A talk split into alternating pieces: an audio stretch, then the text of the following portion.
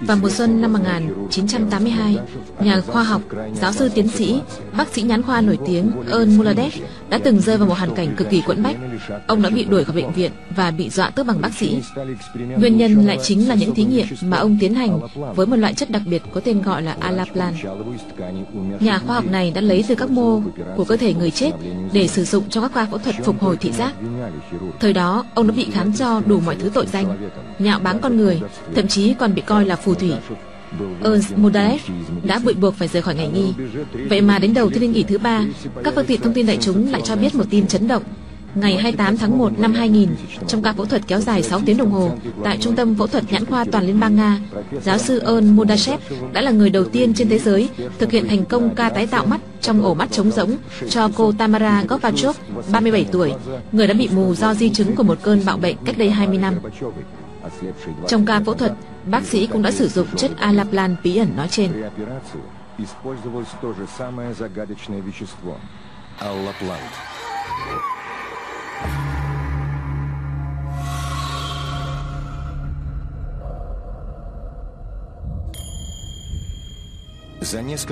Vài tuần trước khi ca phẫu thuật kỳ diệu của Tamara Gorbachev được tiến hành, khắp thành phố Ufa đã có những tin đồn kỳ lạ. Dường như người ta định ghép mắt của một người chết cho một phụ nữ bị mù. Và để làm được điều đó Người ta đã xới tung tất cả các nghĩa trang trong thành phố. Những tin đồn đó có vẻ như một dạng khoa học giả tưởng Hay những câu chuyện dễ sợ Mà người ta vẫn thường kể cho nhau nghe vào đêm trước Giáng sinh Tuy nhiên, trong các tin đồn đó cũng có phần nào sự thật. Alaplan thực sự được lấy từ mô của người chết. Nhờ chất này mà người ta có thể phục hồi các tế bào bị tổn thương trong cơ thể bệnh nhân. Ý tưởng về các phẫu thuật ghép mắt như nói ở trên thực ra đã được nhen nhóm từ sau chuyến đi thám hiểm Tây Tạng. Giáo sư tiến sĩ Mudashev cho biết. Tuyên bố lạ lùng này của giáo sư nảy sinh từ những ý tưởng còn lạ lùng hơn thế. Ngoài ra còn có một thiền sư sống ngàn năm và có phép cải tử hoàn sinh đến từ Tây Tạng để tham gia thực hiện ca phẫu thuật này. Vị thiền sư này sẽ sử dụng pháp thuật và năng lượng thần thánh của mình để giúp giáo sư Ern Mudashev. Tất nhiên, đây chỉ là những lời đồn đại, tưởng tượng. Tuy nhiên, không phải ngẫu nhiên mà người ta nhắc đến hai chữ Tây Tạng trong ca phẫu thuật đó.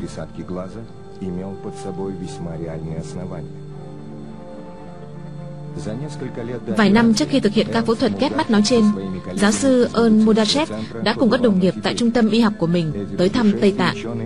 Những cuộc phiêu lưu đó đã được ông miêu tả trong một vài cuốn sách. Trong đó ông khẳng định đã tìm được thành phố của các bậc thần linh trong truyền thuyết và tìm được lối vào thánh địa Shambhala huyền thoại. Rằng ông đã khám phá ra được rằng núi Kailas trên thực tế là một kim tự tháp khổng lồ, tàn tích của một nền văn minh cổ đại. Ông cũng cho biết, ông đã nhìn thấy những chiếc gương thời gian khổng lồ có khả năng làm cho thời gian trôi nhanh chậm tùy ý. Ông tuyên bố đã tìm thấy hồ nước sống và hồ nước chết, cũng như đã từng có mặt trong hang núi, nơi đến nay vẫn là chỗ cư trú của các bậc tổ tiên bí ẩn của loài người.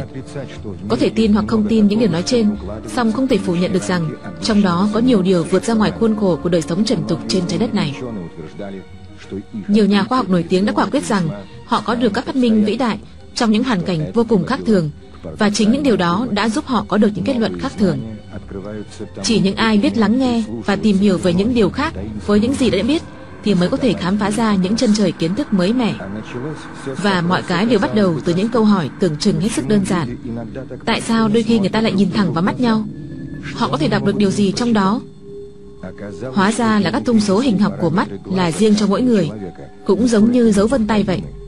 Hơn thế nữa, những thông số này còn có gắn liền với các yếu tố khác trên cơ thể như những nét trên gương mặt, chiều cao, cân nặng, cấu tạo cơ thể. Tuy nhiên, chưa một nhà khoa học nào dám khẳng định rằng qua cặp mắt không chỉ có thể tìm hiểu được về hiện tại mà còn biết được rất nhiều điều về quá khứ của toàn nhân loại.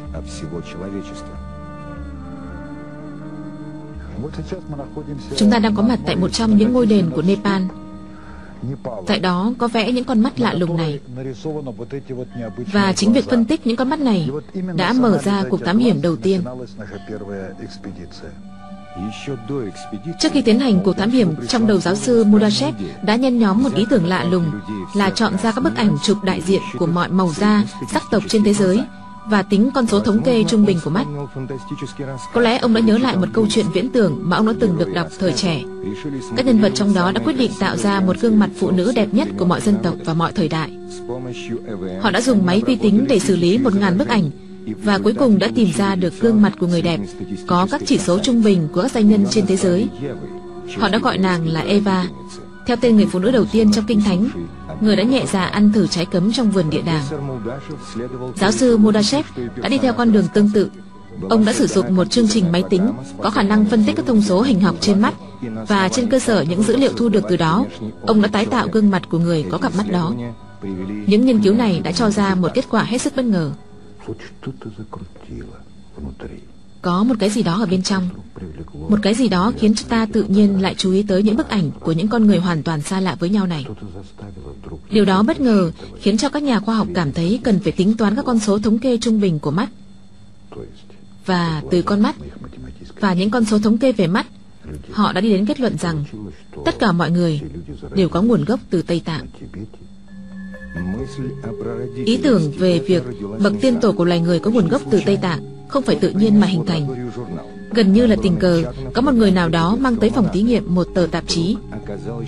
Trong tờ tạp chí đó có bức ảnh chụp một vị thiền sư Tây Tạng, và hóa ra đôi mắt của vị thiền sư này cực kỳ giống đôi mắt do áo sư Ern Mudashev và những cộng sự tạo ra theo các con số thống kê trung bình mà họ thu thập được.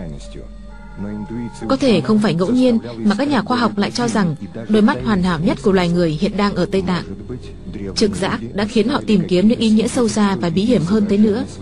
Có lẽ người cổ đại đã để lại hình ảnh đôi mắt của mình, để từ đó, người đời sau có thể khôi phục lại diện mạo của họ chăng? Một người bạn của giáo sư Mudashev đã tới Tây Tạng Và khi trở lại Ufa, Người này đã kể lại rằng Mỗi ngôi đền ở đó đều có vẽ một con mắt rất to Ở phía trên lối vào những con mắt này trông không giống mắt của người bình thường. Vậy thì đó là mắt của ai? Khi được hỏi câu này, Một số lạt ma đã trả lời rằng Đó là mắt của Đức Phật. Một số khác thì nói tránh đi, Hoặc thậm chí không trả lời.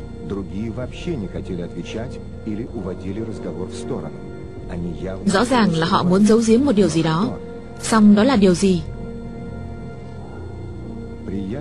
Người bạn nói trên đã tặng cho Mudashev một bức ảnh Mà ông ta chụp được ở Nepal Sau khi chạy máy tính để xử lý cặp mắt trong bức ảnh đó, Các nhà khoa học đã tái tạo được một gương mặt rất kỳ lạ Thậm chí khó có thể gọi đó là mặt người được Những bí ẩn của thế kỷ những người như vậy trên trái đất hiện nay không còn nữa Vậy đó là ai? Một người ngoài hành tinh chăng? Hay là ngài Adam trong Kinh Thánh? Có thể là một vị thánh Hay là một người có thật? Nói chung, có nhiều nhà khoa học không mấy tin tưởng vào tính xác thực của bức chân dung mà giáo sư tiến sĩ Mudashev thu được. Vẻ ngoài của con người phần nhiều phụ thuộc vào các yếu tố bên ngoài, như sự thay đổi môi trường chẳng hạn. Bởi vậy nếu nói rằng từ một con mắt có thể khôi phục được hình chân dung của một con người, cũng chẳng khác gì tuyên bố từ hình dáng của kính đằng trước có thể nói đó là loại xe ô tô nhãn hiệu gì.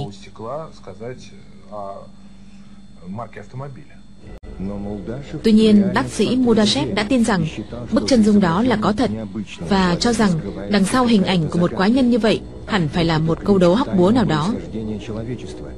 Ngộ nhỡ đó chính là chìa khóa giải đáp bí ẩn về nguồn gốc của loài người thì sao? Giả thuyết về tổ tiên của loài người cần được kiểm tra và giáo sư Ern Mudashev đã tổ chức một cuộc thám hiểm tới Tây Tạng. Từ trước tới nay người ta vẫn thường quan niệm rằng nếu như trên trái đất này còn có một nơi nào đó ẩn chứa những kho tàng kiến thức cổ xưa thì đó chính là Tây Tạng. Đó chính là nơi lưu giữ các bí mật, cho phép khám phá các khả năng tiềm ẩn của con người như khả năng thần giao cách cảm, khả năng dùng ý nghĩ để điều khiển các đồ vật từ xa và hơn tất cả là khả năng tìm kiếm sự bất tử.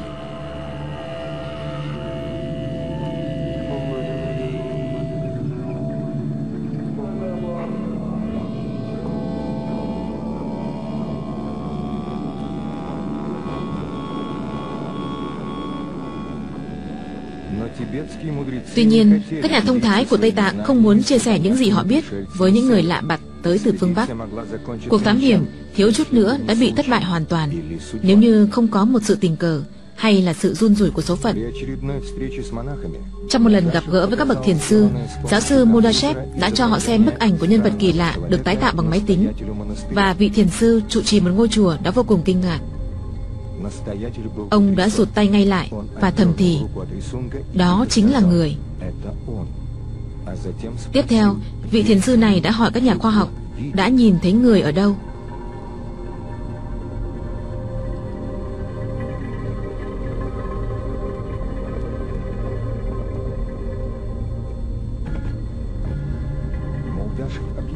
giáo sư Mudashev đã giải thích bằng cách nào mà ông có được bức hình đó và đã đưa ra giải thuyết cho rằng các vị tổ tiên của loài người trông cũng như vậy. Khi đó, vị trụ trì đã bắt đầu nói. Vị Lạt Ma kể rằng, nhiều triệu năm trước khi con người hiện đại xuất hiện, đã có vài nền văn minh tồn tại. Những con người thuộc các nền văn minh đó rất cao lớn. Trong đó có người Limuri cao từ 10 đến 12 mét, còn người Atlanta cao khoảng 6 đến 7 mét. Họ sở hữu một thứ năng lượng vô biên mà họ kiểm soát được nhờ có con mắt thứ ba. Họ thậm chí còn thay đổi được cả lực hút của trái đất và làm thời gian trôi nhanh chậm tùy ý. Song họ đã bị tuyệt diệt bởi năng lượng đó đã bị thoát hết ra ngoài, trong khi lẽ ra phải được hướng vào trong để nhận thức bản thân. Và khi đó dường như giáo sư Mudashek đã bắt đầu hiểu cặp mắt trong bức ảnh mà người bạn tình cờ tặng cho ông là của ai.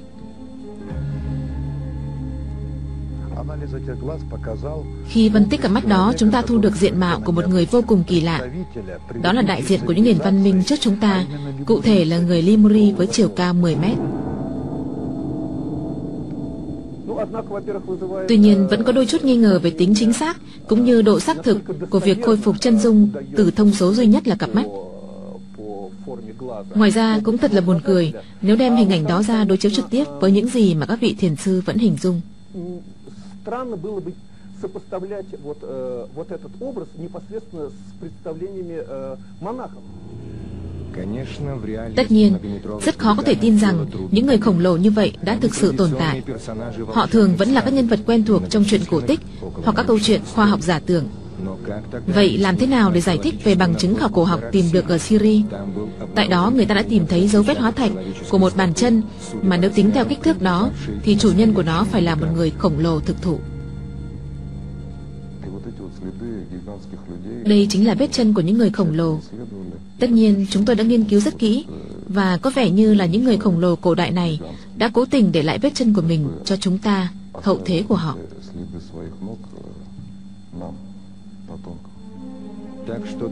Như vậy, dường như câu chuyện về những người khổng lồ thời xa xưa không còn là cổ tích nữa.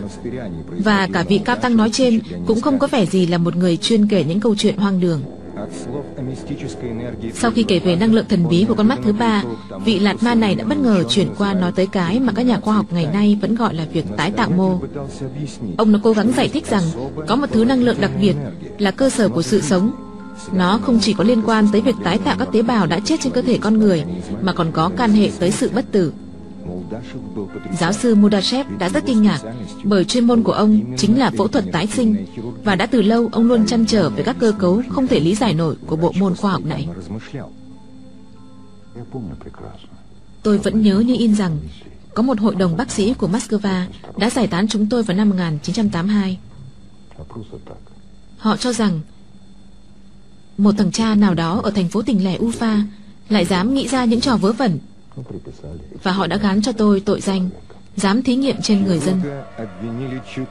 Vị bác sĩ phẫu thuật đã bị quy cho đủ mọi tội lỗi, Chỉ thiếu nước bị coi là dùng tà thuật.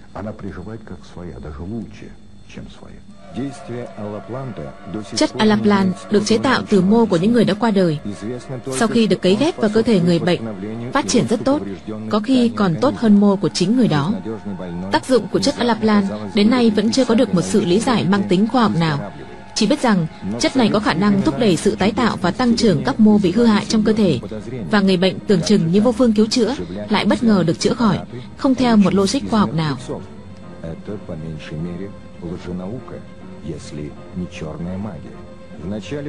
Vào đầu những năm 80, do sử dụng chất alaplan trong các ca phẫu thuật, bác sĩ Mudashev đã bị sa thải và thậm chí suýt bị tước bằng. Và ông đã phải lên phương Bắc làm nghề nuôi hươu. Sau đó là những năm tháng dài lê thê. Mọi cái bắt đầu từ con số 0. Tôi thậm chí đã phải ngủ một đêm ngoài nhà ga. May là tôi có một người vợ rất tốt Cô ấy tên là Tamara. Hồi đó, Chúng tôi đã phải sống bằng đồng lương còm cõi của cô ấy.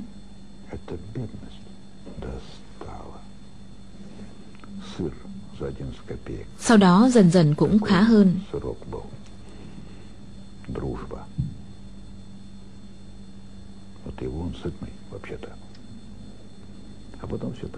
Dần dần bác sĩ Mudashev cũng đã trở lại được với ngành y. Cuối cùng thì người ta cũng không tức bằng bác sĩ của ông. Nhà khoa học này đã vượt qua được khó khăn và đã có thể dùng hành động để chứng minh được công hiệu của chất alaplan do ông sáng chế. Ông đã thực hiện một loạt các ca phẫu thuật thành công, trả lại thị lực cho những bệnh nhân tưởng chừng như đã không còn hy vọng. Theo đặc thù nghề nghiệp thì tôi rất hay bị chấn thương. Đó là số phận của tất cả các diễn viên làm siếc thú. Và một trong những chấn thương như vậy đã khiến tôi bị mù. Tôi đã tới gặp những bác sĩ giỏi nhất cả trong lẫn ngoài nước, cả ở Paris, Marseille. Khắp nơi người ta chỉ trả lời tôi đúng một câu. Trường hợp của bà không thể phẫu thuật được và bà sẽ không bao giờ nhìn thấy thứ gì được nữa. Bác sĩ Mondashev đã thực hiện một ca phẫu thuật cực khó có sử dụng chất alaplan và đã trả lại thị lực cho diễn viên siếc thú Teresa Durova. Các bạn biết không, tôi đã không thể cầm được nước mắt. Trời ạ, tôi lại được nhìn thấy. Trước tiên, tôi đã thấy được gương mặt của người đem lại ánh sáng cho người mù. Đó quả thực là một niềm hạnh phúc mà chắc hẳn các bạn không bao giờ có thể hình dung nổi. Tất nhiên, giáo sư Mundashev cũng đã rất hạnh phúc bởi bệnh nhân của ông đã được chữa khỏi. Tuy nhiên, vị bác sĩ này cũng không thể yên lòng được bởi vì người ta vẫn tiếp tục coi những ca phẫu thuật sử dụng chất alaplan của ông như một điều kỳ diệu. Điều bí ẩn về tác động giữa hai loại vật chất sống và chết đến nay vẫn chưa được khám phá. Tôi nghĩ ra chất alaplan từ khi còn là sinh viên, có lẽ là do trực giác. Hồi đó tôi nghĩ tôi đã hiểu hết về chất alaplan rồi. Tuy nhiên, càng nhiều năm trôi qua và càng có nhiều bệnh nhân được chữa khỏi bằng chất này thì tôi càng hiểu rõ rằng mình chưa biết tí gì về phát minh của chính mình cả.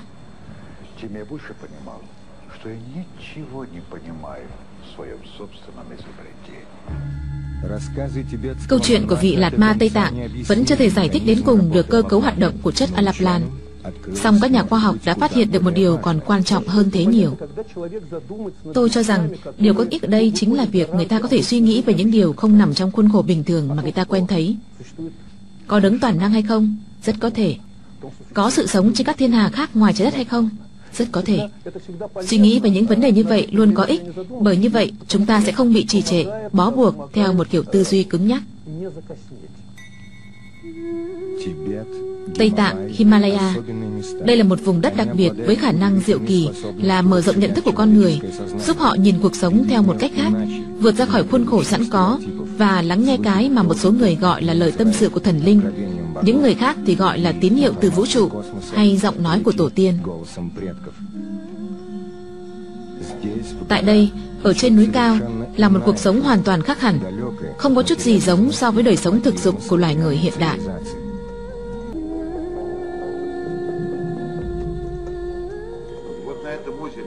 Đây trên mặt hồ Laplace này luôn luôn có bão Những cơn bão không lúc nào ngừng lặng Trong khi đấy chỉ cách đó có 5 km thôi Chính tại eo đất này Lại luôn luôn lặng gió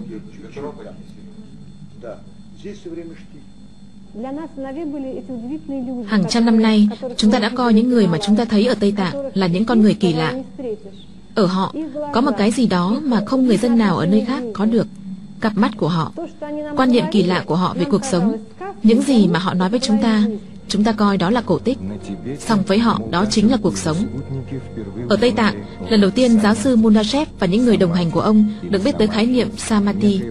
Đó là một trạng thái giữa sự sống và cái chết, theo các lời thiền sư Tây Tạng, thì những người ở trạng thái Samadhi có thể tồn tại hàng triệu năm mà không bị già đi.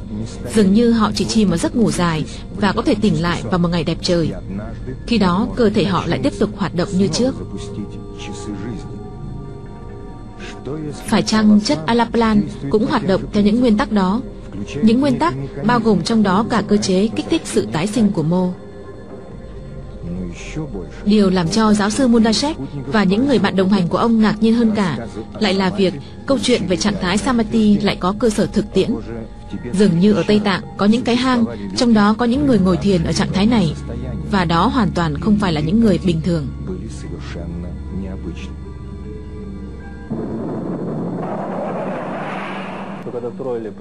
Vào thời Đạt Lai Lạt Ma thứ năm, trong khi xây dựng một ngôi chùa, người ta đã phải xẻ núi làm đường. Và trong quá trình đó, họ đã tìm thấy một cái hang bị bịt kín, trong đó có năm người Atlan. Ngay cả ở tư thế tọa thiền, họ cũng đã có chiều cao hơn 2 mét. Ngày nay vẫn còn tồn tại các hang núi, nơi người ta ngồi thiền ở trạng thái samati. Chỉ có những người đặc biệt mới biết những nơi này. Hiện giờ tôi đang có mặt tại trung tâm thành phố Kathmandu, thủ đô nước Nepal, tại một ngôi đền có tên gọi là Monkey Temple. Và ngay tại đây, trên ngọn núi này, trên lãnh thổ của ngôi đền này, có một cánh cửa và khi đi vào bên trong lại có thêm một cánh cửa nữa. Cánh cửa thứ hai này dẫn vào trong một cái hang Samadhi. Không ai được phép vào trong hang Samadhi đó. Chúng ta có thể bước qua cánh cửa này, nhưng chỉ chưa đầy 2 mét nữa sẽ là vùng cấm, không ai được phép bước qua. Trong khi giáo sư Mundashev và những người bạn đồng hành cố gắng lọt vào trong những cái hang Samati bí ẩn, thì Tamara Gorbachev đang đến các bệnh viện mà cô có thể tới, và ở đâu cô cũng chỉ nhận được đúng một câu trả lời. Y học hiện chưa có khả năng trả lại thị lực cho cô. Lúc này Tamara vẫn chưa biết tí gì về chất alaplan cũng như người sáng chế ra chất này. Cô không thể tưởng tượng nổi là tia hy vọng nhỏ nhoi lại đến với cô từ vùng đất Tây Tạng xa xôi. Cuộc thám hiểm tới Tây Tạng của giáo sư Mundashev đã được các đồng nghiệp của ông trong ngành nhãn khoa đánh giá một cách hết sức nghi ngờ. Một vị bác sĩ nổi tiếng lại đi tìm lời giải đáp cho một vấn đề mang tính chất chuyên môn thuần túy ở Tây Tạng. Liệu như thế có phải là quá vô lý không? Vị bác sĩ này tự cho mình là Pháp sư Tây Tạng chắc. Ngày nay người ta vẫn còn tranh luận rất gay gắt về những ca phẫu thuật có sử dụng chất alaplan của ông, mặc dù kỹ thuật này được áp dụng tại rất nhiều bệnh viện trên thế giới. Có lẽ đó là bởi vì chưa có một ngành khoa học nào, y học, sinh học hay vật lý học đủ khả năng lý giải cơ cấu hoạt động của chất này. Các bạn biết không, tại đây chúng ta lại gặp phải một vấn đề về mối quan hệ giữa khoa học và nghệ thuật trong y học. Tôi cho rằng y học trước hết phải là một ngành khoa học, bởi vì y học cần các chỉ số cụ thể về số lượng, chứ không chỉ có chất lượng. Ta không thể nói loại thuốc nào đó, kể cả chất alaplan, có thể có ích cho tất cả mọi người, ở tất cả mọi nơi mọi lúc, như người ta vẫn thường quảng cáo trong một loạt các ấn phẩm khoa học chính luận. Theo tôi, như vậy không đúng. Ở Tây Tạng, người ta nói rằng không phải ai cũng có thể được biết những kiến thức cổ xưa, mà chỉ có người nào muốn và có tư chất thì mới có thể nghe thấy được những lời thì thầm đó của bậc tổ tiên để lại. Cuộc thám hiểm của giáo sư Mundashev đã đem lại một số kết quả có tính thực tiễn cao, mặc dù chúng có vẻ giống như phép màu hơn. Chúng tôi đã nghe nói tới những câu chuyện truyền thuyết của người Himalaya về hồ nước sống và hồ nước chết trên núi cao. Chúng tôi cảm thấy điều này rất thú vị và chúng tôi đã đặt tên cho cuộc thám hiểm này là cuộc thám hiểm tìm kiếm nước sống và nước chết. Chúng tôi đã tìm thấy hai cái hồ như vậy và thậm chí đã lấy được mẫu nước ở đó về. Chúng tôi đã đưa mẫu đó vào phòng thí nghiệm để nghiên cứu, thì đúng là có sự khác biệt đối lập giữa hai mẫu nước nếu xét về ảnh hưởng của chúng đối với cấu tạo của các tế bào. Sau đó, chúng tôi còn tiến hành nhiều cuộc khảo sát khác và cũng đã thu được thành công nhất định. Sau khi trở về từ Tây Tạng, bác sĩ Mundashev đã có một quyết định rất táo bạo. Đó là quyết định tiến hành phẫu thuật ghép mắt. Và có thể tất cả những điều đó đều không phải ngẫu nhiên. Nói chung, Chúa Trời luôn mách bảo cho những con chiên bé mọn của mình từ trên trời. Và Đức Chúa Trời không mách bảo bằng lời nói, mà bằng một lời thì thầm. Lời thì thầm đó thấm dần vào người bạn, và bằng cách nào đó khiến bạn phải chú ý đến điều này điều nọ. Cứ như thế, пробирает тебя изнутри, и в этих клокотаниях внутри почему-то заставляет тебя обратить внимание на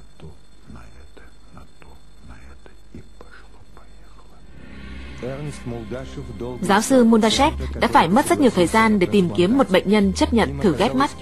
Và người đó là cô gái người Kiev tên là Tamara Gorbachova. Cô gái này đã không còn cơ hội nào khác. Năm 17 tuổi, do di chứng của một căn bệnh quái ác, cặp nhãn cầu của cô đã bị khô và teo lại bằng hạt đỗ. Từ đó cô gái này đã phải sống trong bóng tối. Tất cả các bệnh viện và các bác sĩ mà Tamara tìm tới đều từ chối không nhận bệnh nhân khó chữa này. Tuy nhiên, cô gái vẫn tin tưởng sẽ có một phép màu trả lại cho cô cặp mắt và ánh sáng. Bác sĩ Mundashev đã phải chuẩn bị cho ca phẫu thuật này suốt một năm trời. Đó là một quãng thời gian hết sức khó khăn. Tin đồn về việc vị bác sĩ này định tiến hành phẫu thuật ghép mắt đã gây khó chịu cho không ít chuyên gia. Các đồng nghiệp của ông ở Moscow đã phản ứng ngay tức thì. Họ nói ông sẽ làm tổn hại đến thanh danh của ngành nhãn khoa nói riêng và toàn bộ nền y học Nga nói chung. Ca phẫu thuật này sẽ không được phép tiến hành bởi nó không bao giờ được phép tiến hành. Tuy nhiên cũng mới cách đây không lâu, người ta cũng không tin vào một khả năng phẫu thuật ghép tim. Vậy mà ngày nay, đó đã là một ca phẫu thuật quen thuộc, tuy rất phức tạp. Hơn nữa, không phải giáo sư Mundashev sáng chế ra chất Alaplan một cách vô căn cứ, mà ông đã có rất nhiều người tiền nhiệm tài năng. Bệnh viện của chúng tôi đang nghiên cứu và phát triển công nghệ riêng là công nghệ ghép mắt có sử dụng chất Alaplan. Công nghệ này có nguồn gốc lịch sử lâu đời. Những người đầu tiên đặt nền móng cho ngành khoa học này là các nhà khoa học lỗi lạc của Nga. Tôi có thể gọi ra các tên tuổi lớn như Pikorov, Spachakukovsky, Yudin, Filatov và nhiều nhà khoa học khác. Mỗi người trong số họ lại có những đóng góp nhất định vào việc phát triển một mặt nào đấy của công nghệ ghép mô. Bác sĩ Mundashev đã lưỡng lự rất lâu. Rủi ro trong trường hợp này rất cao và ông vẫn chưa thực sự biết chất Alaplan sẽ có tác dụng như thế nào. Nếu ca phẫu thuật không thành công, thì thất bại đó sẽ có tác hại nghiêm trọng tới danh tiếng của bác sĩ phẫu thuật cũng như của trung tâm y tế do ông điều hành. Tôi không thể quyết định ngay là sẽ phẫu thuật cho cô ấy. Tôi đã lên lịch gặp Tamara rồi lại hủy trong suốt 3 tháng liền. Tôi toàn giải thích với cô ấy bằng một lý do duy nhất rằng tôi chưa sẵn sàng. Còn cô ấy thì tiếp tục chờ đợi và hy vọng.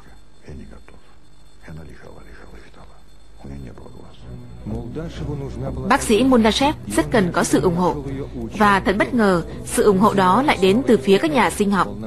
Lúc đó họ đang bắt đầu nghiên cứu một môn mới về di truyền học. Bộ môn khoa học này đã giúp phần nào giải thích hoạt động của chất Alaplan. Các nhiễm sắc thể của chúng ta có khả năng xây dựng trước hình ảnh ba chiều của bất cứ sinh vật nào, trong đó có cả con người. Và sau đó các vật chất được đổ vào để làm đầy cái khuôn đã được đựng sẵn đó. Theo lý thuyết, thì các tế bào của các bộ phận khác nhau trên cơ thể dường như ghi nhớ được chức năng của mình và trong một số điều kiện nhất định có khả năng phát triển để trở thành mô xương, chẳng hạn, hoặc trở thành giác mạc. Chất Alaplan theo dự đoán lại có khả năng khởi động quá trình tái tạo mô. Không thể khẳng định rằng các nhà sinh học đã giải thích được bí ẩn về chất Alaplan. Tuy nhiên, theo quan điểm của họ thì ca phẫu thuật ghép mắt là hoàn toàn có thể thành công. Chúng tôi đã khuyên bác sĩ Mundashev thế này. Anh hoàn toàn có thể thực hiện ca phẫu thuật tái tạo mắt. Hãy tin chúng tôi. Chỉ cần có võng mạc, chất Alaplan và đôi bàn tay vàng của anh là mọi chuyện sẽ thành công tốt đẹp và ông ấy đã tin chúng tôi. Ngày 28 tháng 1 năm 2000, cuối cùng thì giáo sư Munashev cũng đã quyết định ghép mắt cho Tamara Gorbachova. Ca phẫu thuật bắt đầu. Trong khi phẫu thuật, bác sĩ Mundashev đã bất ngờ nhớ lại chuyến đi tới Tây Tạng của mình.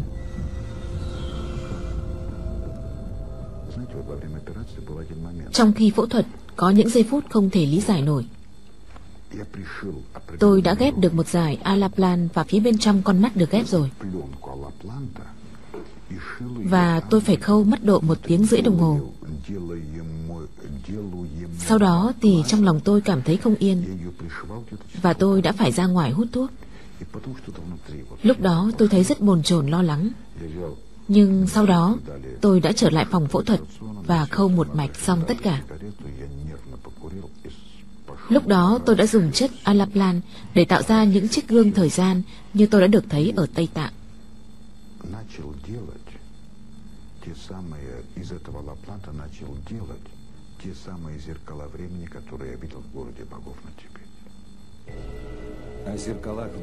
Giáo sư Mundashev đã nghe nói tới những tấm gương thời gian từ trước khi tới Tây Tạng qua công trình nghiên cứu của nhà khoa học Nga nổi tiếng Nikolai Kozyrev. Theo tác giả, thì thời gian là một loại năng lượng có thể kiểm soát được bằng những tấm gương đặc biệt.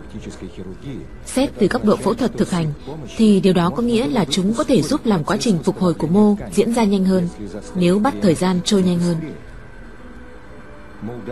Bác sĩ Moldashev đã dựa trên công trình nghiên cứu của nhà khoa học Kozurev và những gì được thấy tại thành phố của thần linh ở Tây Tạng để giải thích tại sao ông lại ghép mô theo mô hình tương tự với cấu tạo của những gương thời gian. Các bạn cứ hình dung điều kỳ lạ nhất ở Tây Tạng chính là công trình có chiều rộng 1,5 km và chiều cao 800 m. Áng chừng thôi, đó chính là công trình được gọi là tấm gương chính trong số các tấm gương thời gian, một công trình kỳ diệu. Cho dù có huy động được hết mọi trang thiết bị kỹ thuật của cả thế giới, thì cũng không thể nào xây dựng được một công trình nào như vậy. Bởi vì những tấm gương đó được tạo ra bằng một loại công nghệ khác, cổ xưa nhưng mạnh hơn chúng ta rất nhiều. Con đường dẫn đến thành phố của thần linh ở Tây Tạng cực kỳ gian khổ. Phải vượt qua hết những ngọn núi trơ trọi, lại đến những con đèo tranh vênh, chưa kể đàn chó rừng luôn rình rập cùng cảm giác bất ổn thường trực. Chúng tôi luôn có cảm giác sẽ có chuyện gì đó xảy ra, một chuyện gì đó không thể dự báo trước. Tôi không thể nói đó là sự sợ hãi. Thực sự, chúng tôi không cảm thấy sợ hãi, bởi lẽ chúng tôi đến đó với thiện chí. Tuy nhiên, chúng tôi vẫn cảm thấy có một điều gì đó mơ hồ đang chờ đón chúng tôi, y như khi đứng trước vực thẳm vậy. Khi đoàn thám hiểm nhìn thấy sườn núi Kailas, thì bỗng nhiên trong mây hiện ra một bức tượng hình người ngồi đọc sách. Khi còn ở Kathmandu, các vị Lạt Ma cũng đã kể rằng người đọc sách đó là người bảo vệ trí tuệ của vùng thánh địa Shambhala. Trên đùi của người đó là những tấm vàng lát mỏng, có khắc kiến thức bí mật. Nhìn thấy tượng người đọc sách là một điểm lành. Trên đường đi, đoàn thám hiểm cũng nhìn thấy những viên đá hình thù kỳ lạ với những dòng chữ hay hình vẽ bí hiểm và cả những vòng tròn lạ lùng trên mặt đất. Hay đó là lời cảnh báo, có lẽ không nên vào trong thung lũng chăng? Cuối cùng thì các nhà khoa học cũng đã tới được những ngọn núi trông giống những tòa kim tự tháp do người dựng lên. Trước mắt họ mở ra một thung lũng, xung quanh là những bức tường đá bao bọc. Đó là những chiếc gương thời gian, gương của thần chết Yama. Tiêu điểm của tấm gương đó nằm tại thung lũng chết huyền thoại, nơi các nhà yoga vẫn tìm đến để tịch. Họ tới đó, ngồi xuống giữa hai tảng đá mà theo như người ta miêu tả thì trông giống như những con chó bốn mắt màu hung. Sau đó, họ nhanh chóng kết thúc cuộc sống của mình. Thời gian trôi nhanh hơn và họ quan niệm rằng được chết trong thung lũng chết là một điều rất tốt, bởi tại đó linh hồn sẽ được siêu thoát.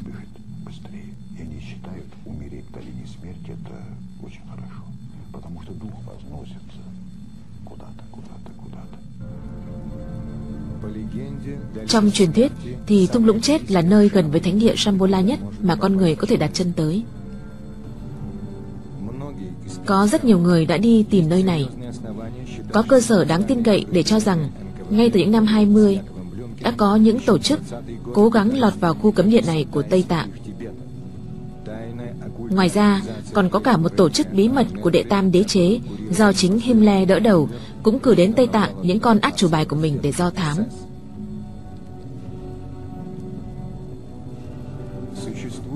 Có một giả thuyết cho rằng các điệp viên của Đức Quốc xã đã mang đi khỏi đó một thứ gọi là chiếc cháp Tây Tạng. Trong đó có chép các kiến thức bí mật của người xưa, bao gồm cả bí mật về công nghệ gen, công nghệ sản xuất vũ khí hạt nhân.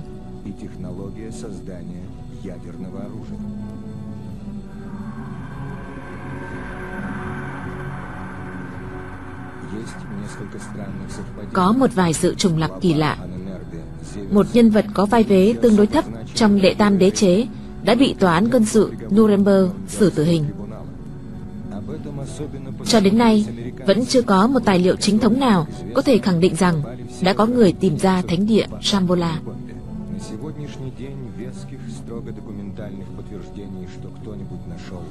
Đa số mọi người đều cho rằng Shambhala là nơi sinh sống của các bậc thánh nhân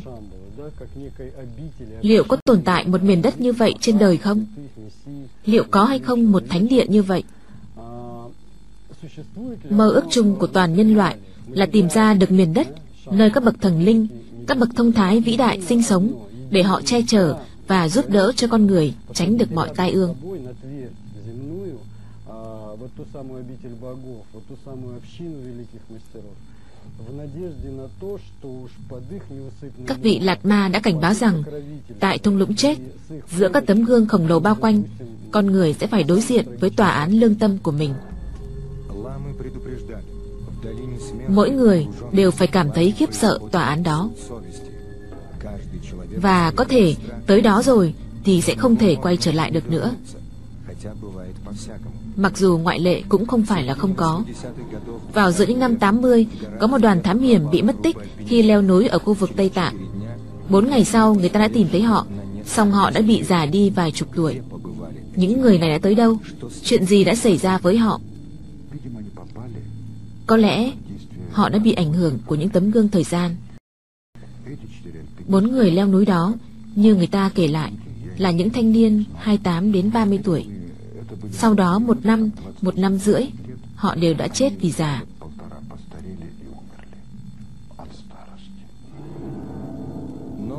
Tuy vậy, giáo sư Mundashev vẫn quyết định mạo hiểm và đi vào thung lũng chết. Mặc dù ông không thể khẳng định chuyện này có thực sự là một việc mạo hiểm hay không, những người không đồng tình với ông thì cho rằng thung lũng chết chẳng qua chỉ là điều bịa đặt. Thung lũng chết thực ra chỉ là một nghĩa địa đơn thuần, bất cứ ai muốn cũng có thể tới đó để nhìn tận mắt, sau đó vẫn có thể nguyên vẹn trở về.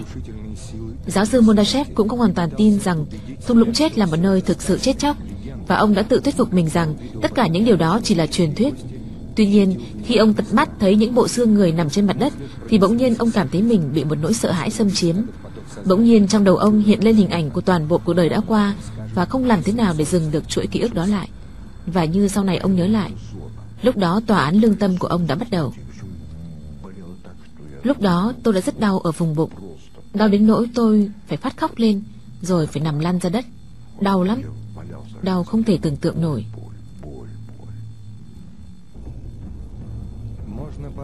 Mỗi người có thể phản ứng trước câu chuyện này theo một kiểu.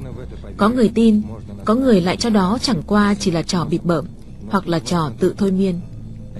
Tuy nhiên, điều quan trọng ở đây là cảm giác đó của giáo sư Mundashev đã có ảnh hưởng mang tính quyết định tới quan niệm của ông về cuộc sống. Và có lẽ chính sau đó ông đã quyết tâm thực hiện ca phẫu thuật mạo hiểm vô cùng để ghép mắt cho Tamara Gorbacheva. Để tái tạo mắt cho Tamara Gorbacheva, bác sĩ Mundashev đã quyết định sử dụng võng mạc và giác mạc của người hiến mắt. Tất cả các phần còn lại, ông đã tự tạo ra từ chất alaplan trong quá trình phẫu thuật. Khi phẫu thuật cho Tamara Gorbacheva, các bác sĩ đã lấy ra một số mô từ cặp mắt của người cho mắt một số mô khác đã được tạo ra từ chất alaplan. Như vậy là cặp mắt đó đã được lắp ráp từ nhiều phần. Tôi cảm thấy khó tin khi có người tuyên bố đã tạo ra được một cặp mắt mà lại là từ các mô những người khác nhau. Tôi cứ thấy như bác sĩ Frost trong tác phẩm văn học của Goethe vậy. Tôi cho rằng, ở một mức độ nào đó, đây là một loại hình đầu cơ khoa học.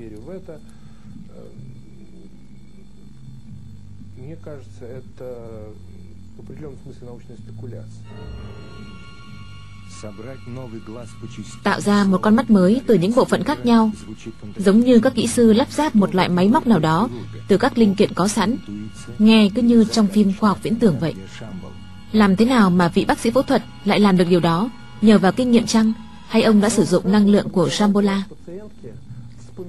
Theo lời của giáo sư Munashev thì ông đã tạo được con mắt cho bệnh nhân nhờ nhớ lại những tấm gương thời gian mà ông đã được thấy ở Tây Tạng. Gương thời gian là một trong những yếu tố cấu thành của học thuyết nhà vật lý Kozurev đưa ra. Theo đó, thời gian có thể trôi nhanh hơn hoặc chậm hơn. Song quá trình đó diễn ra thế nào, có lẽ cho tới nay vẫn chưa có chứng cớ thực nghiệm cụ thể.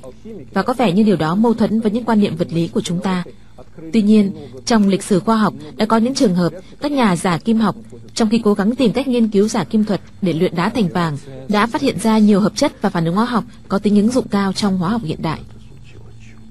Ca phẫu thuật đã được thực hiện. Sau ca phẫu thuật đó, một điều kỳ diệu đã xảy ra. Phải thú thật rằng tôi đã rất run. Trợ lý của tôi đã giúp tôi rất nhiều. Bà đã khám cho Tamara Gorbachova trước, sau đó đã đến an ủi tôi. Nói rằng, ông đừng lo, Ông cứ khám thử cho cô ấy đi. Mọi cái đều ổn cả.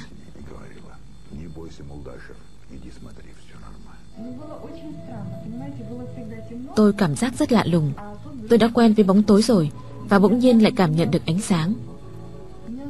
Ban đầu, tôi chưa hiểu ngay đó chính là ánh sáng đâu. Gần như ngay sau khi ca phẫu thuật, Vào khoảng 3 giờ sáng, Bác sĩ Mundashev đã tới chỗ tôi. Lúc đó tôi còn chưa hết thuốc mê. Có một luồng sáng nhẹ làm trói mắt tôi một chút. Mắt tôi đã không thấy được ánh sáng suốt 20 năm Vậy mà bỗng nhiên.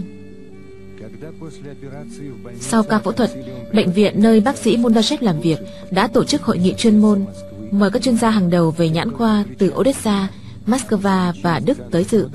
Họ chỉ nhún vai tỏ ý không tin.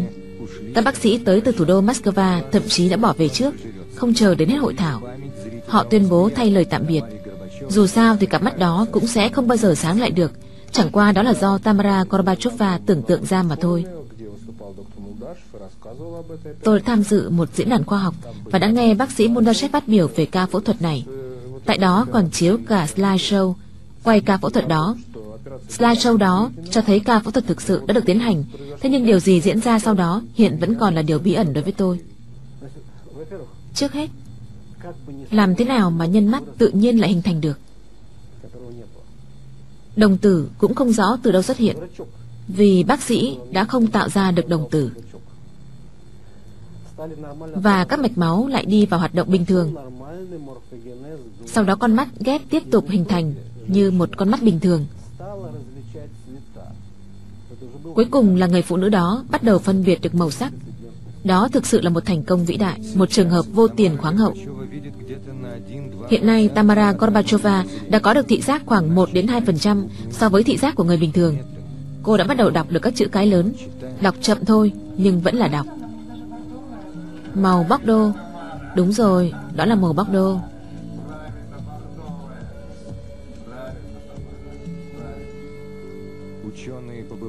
Các nhà khoa học tham gia chuyến thám hiểm Tây Tạng đó đều nói rằng sau chuyến đi, trong họ đã có điều gì đó thay đổi. И когда мы видели людей, Khi chúng tôi nhìn thấy những con người đó, những vị thiền sư, những người vận y phục màu vàng da cam đi thong thả trên đường, chỉ mang theo có mỗi một cái son để tự nấu ăn. несущие просто Khi chúng tôi nhìn mắt họ, chúng tôi đã hiểu ra rằng họ là những người hạnh phúc bởi vì họ có thể hòa làm một với thế giới xung quanh. Что они находятся в абсолютной гармонии с окружающим миром, и что, оказывается, так можно жить. Các thành viên của đoàn thám hiểm đều có những quan niệm mới về cuộc sống. Họ cảm nhận được rằng bên cạnh những mặt thấy được, những mặt có thể lý giải được, còn có thể có những mặt chưa lý giải được.